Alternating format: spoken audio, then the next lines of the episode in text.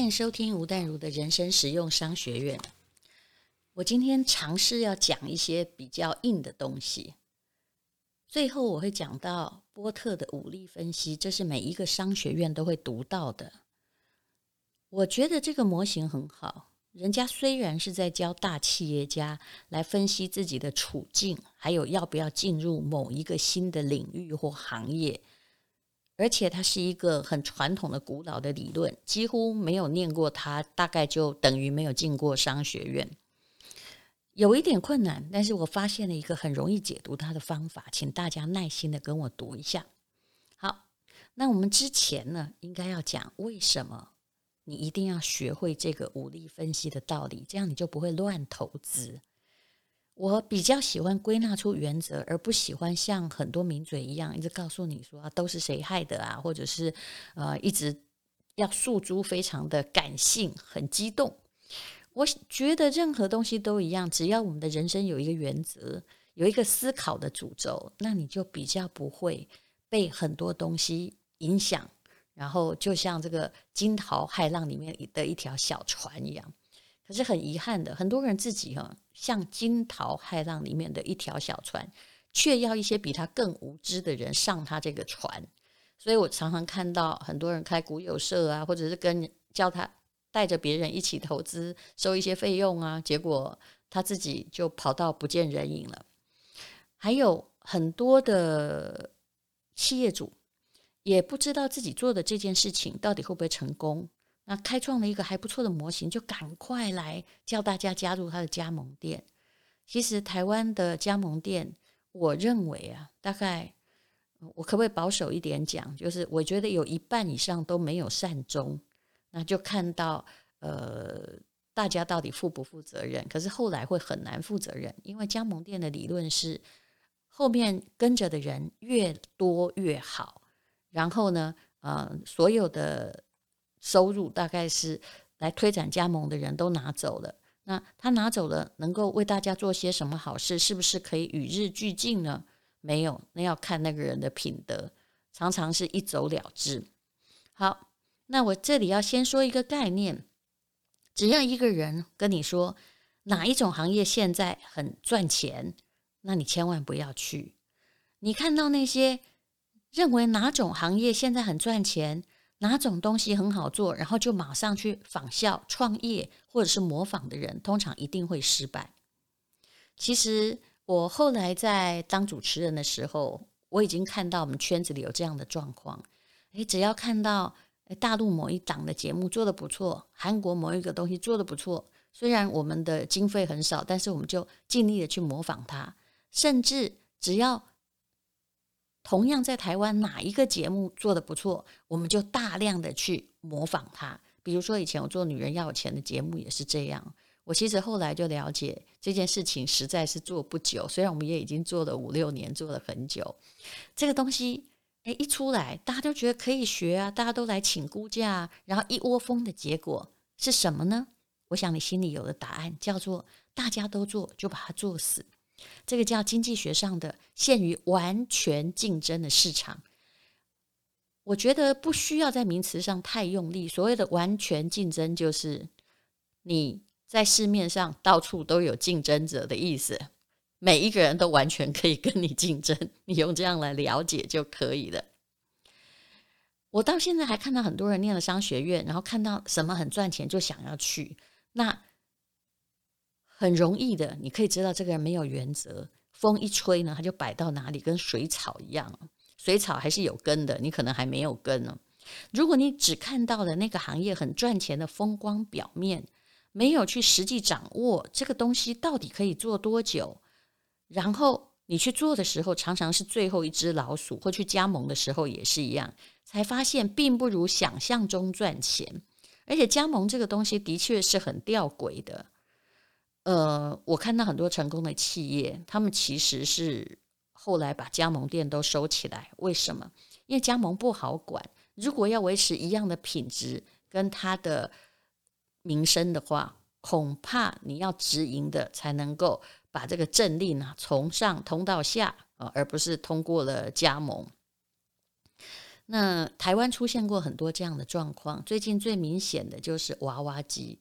大概在几年前，我就看到许多大学生也投身娃娃机，他们跟我说：“这个很好赚呢，你看大家都有赚钱啊，尤其在那个逢甲夜市啊，怎么样好赚又好赚，而且一台哈就是那个只要花个六千八千块，然后客人呢可能会投个几百块钱来要一个，事实上你只有。”二十块到五十块买的小玩偶很好赚，是不是？对，第一批应该已经赚回本了。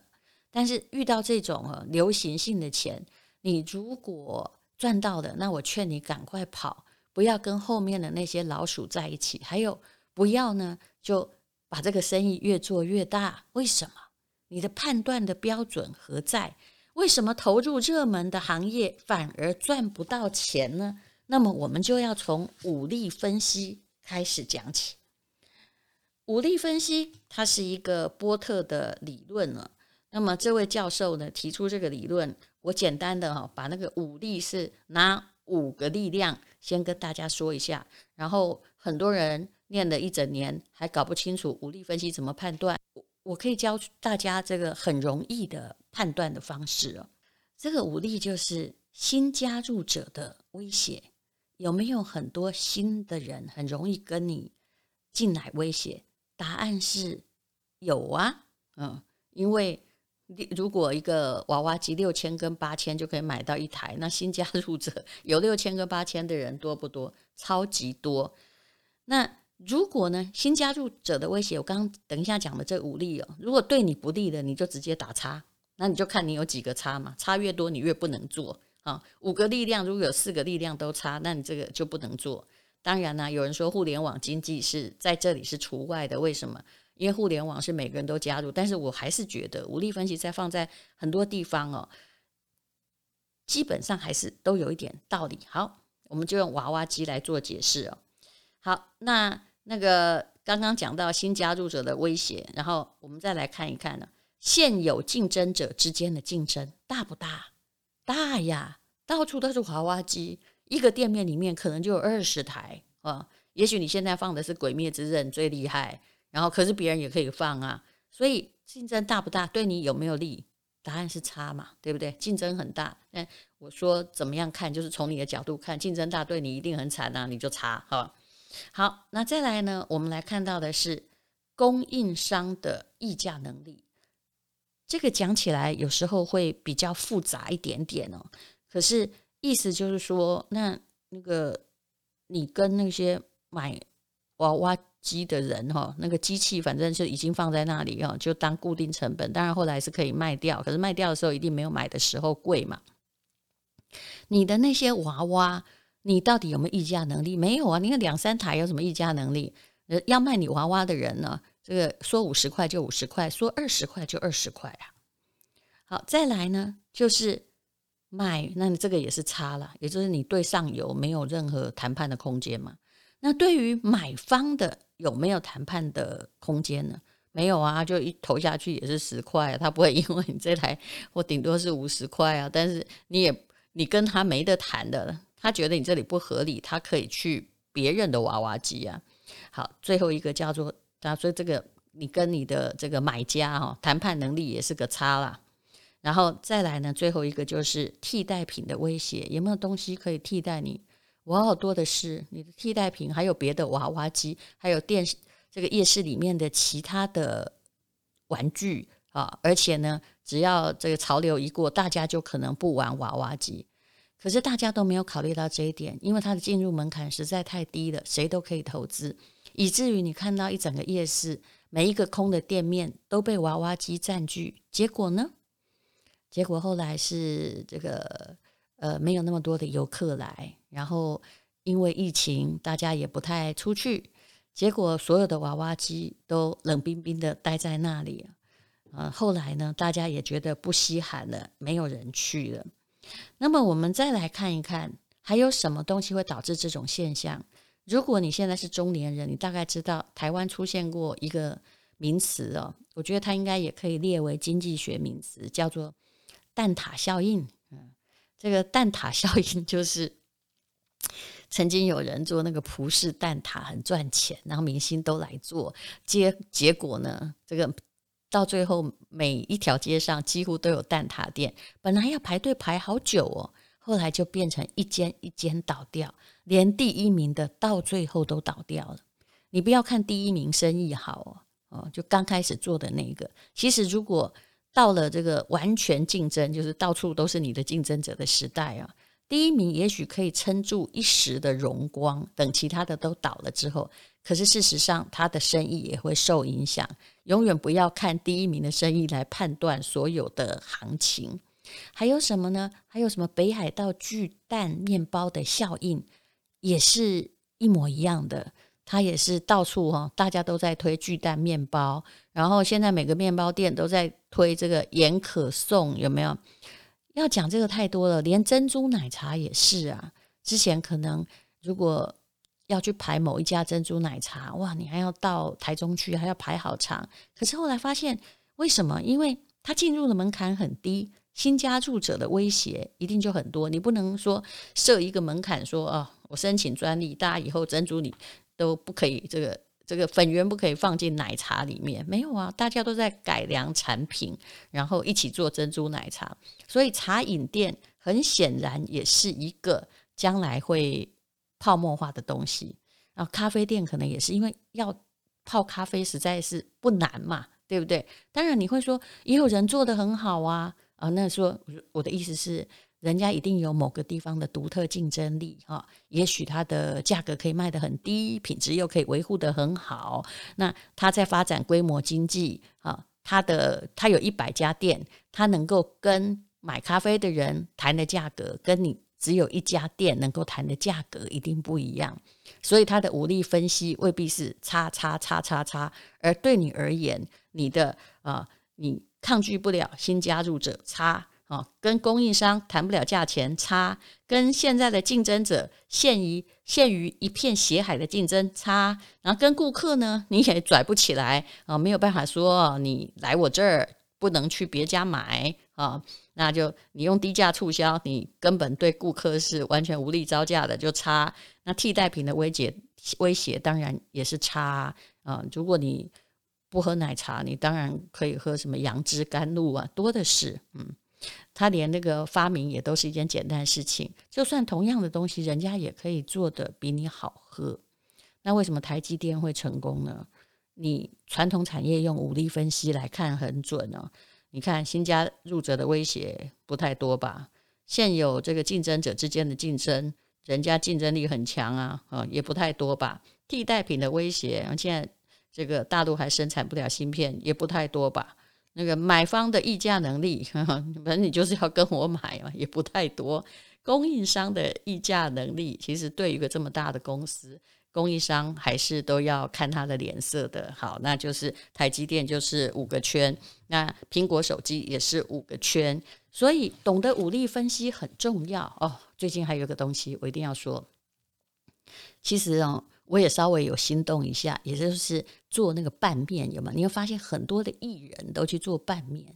我觉得哦，越刚开始很早就做的是的确有市场、有眼光哈。那啊，比如说这个蒸拌面哈，他做的的确很好吃，就做的不错。然后后来呢，也不是说其他明星不能做，而是这件事情其实很容易。现在的南部有很多的像关庙面哈，就有好几个工厂啊，他们就专门在帮人家啊，你只要十万块钱，你就可以生产自己的面。那请问你有品牌力吗？没有啊，啊，如果你是明星也就算了，人家还多半会看你的面子。人家曾国城也是一个大主持人啊，可是如果你是 nobody，然后你又要透过同样的工厂哦。配方也是别人调的嘛，好也就是好一点点呢、好吃都是自己说的。那你还要去做跟他一样的事情，你只是想要改良一下包装或什么？我事实上是觉得这个在武力分析里面就是叉叉叉叉叉。那当然啦、那个失败的话赔的钱不多嘛，因为我知道那个十万块就可以做。所以后来我要进入一个企业或做一个投资的时候，我自己会很冷静去看原则。请问这个流行会多久？千万不要告诉我热门行业一定会赚钱。事实上，现在的热门行业不一定是以后的热门行业，反而是会赔钱。那还有一件事情哦，我一直觉得是家庭伦理上的一大错误，也就是爸妈很爱管小孩去立什么志愿、念什么科系，一定要他从事热门行业哦。其实这个时代哈，真的是我们连小跑跑步都跟不上了，变动的非常非常快。以前的热门行业到现在还是热门行业嘛？我以前的热门行业，呃，在我刚出社会的时候，可能是老师。可能是主播或记者，呃，以我们文科生来说，那么也可能是去银行当职员，那或者呢，你就去考公务员。现在我问你，这些叫做热门行业吗？你会发现二三十年来薪水也没有变高，呃，而且呢，这个未来呢也不见得有前途。很多报社已经解。散掉了，那很多老师变成了流浪教师，为什么？就是大量进入的结果。当时的热门行业，如果太多人进入，那也就变成一个完全竞争，就是完全有人跟你竞争的意思。那反而我有时候觉得，一个人做自己喜欢的事情，让孩子去做他爱做、有兴趣、愿意投入的事，也许那件事很冷门，就算去。研究甲骨文好了。如果这世界上只有你一个人看得懂甲骨文，你也还是有独特的竞争力。其实完全竞争很容易了解，也就是一块市场大饼。如果大家都可以很容易的来吃它，好，或大家都觉得好吃，投入的人越多，那就僧多粥少，大家就只只能捡这个饼干屑了。所以无论哪一只股票或哪一个行业，只要被媒体报道哦。他已经急速成长，什么前景看好？对不起，你知道的时候都晚了。这个在经济上也有一个理论叫做啊，这是股票理论，叫擦鞋童理论。呃，相传是洛克菲勒哈，就美国石油大亨的故事。他呢，当时呢，这个买这个石油股票，这个这个致富，结果呢，在路上大家都认识他是洛克菲勒先生，有个擦鞋童帮他擦鞋，跟他说：“哎，我最近呀也买了那个。”这个石油的股票啊，哇！你知道洛克菲勒听到连擦鞋桶也买了，那么他都知道了。你知道他心里一惊啊，人家那洛克菲勒家族就是会赚钱，他马上出脱了他手上所有的股票，果然没多久呢就大崩盘。只要一堆人很不理性的去炒，绝对不是好事。就跟台湾以前也有。兰花的泡沫一样，台湾这个兰花曾经一颗卖到一百万元，每个人其实都没有那么爱花，但是都在栽培兰花。这当然是四五十年前的故事。所以，当什么东西最好卖，什么东西正急速成长，报纸上这么说的时候，我是劝你哦，如果你本来没碰的话，你就不要碰了。如果很多人要进来你这个行业，而你也知道自己并没有独特竞争力，请你离开啊。不是很多事情都要变成了百年事业，至少做娃娃机就不是百年事业。好，那么其实还有一点呢，就是你要了解，任何事情都是辛苦的。想赚比较多的利润，那么你一定不可能进入的门槛很低，做的事很轻松，或者是离你家很近。嗯，台积电，你看今年大概发了，听说人家还是发了，好像是呃很多个月的年终奖金。那大部分的行业没有这么好，可是你也要知道，人家有特殊专长，人家工作有多辛苦，在无尘室里面，很多人都都在爆肝，还要有专业技术。任何的高的报酬都不是可以随便赚的，所以请你哦。不要看到现在的热门行业都投入，好，人家现在卖海鲜卖得很好，你也去做；让人家在这个 FB 做生意做得很好，你也去做。先问问自己的独特竞争力在哪里，然后你是谁？那你是不是拼得过？会不会进入一个完全都是竞争者的市场呢？好，今天那我很简单的讲完武力分析，谢谢你收听吴淡如的人生实用商学院。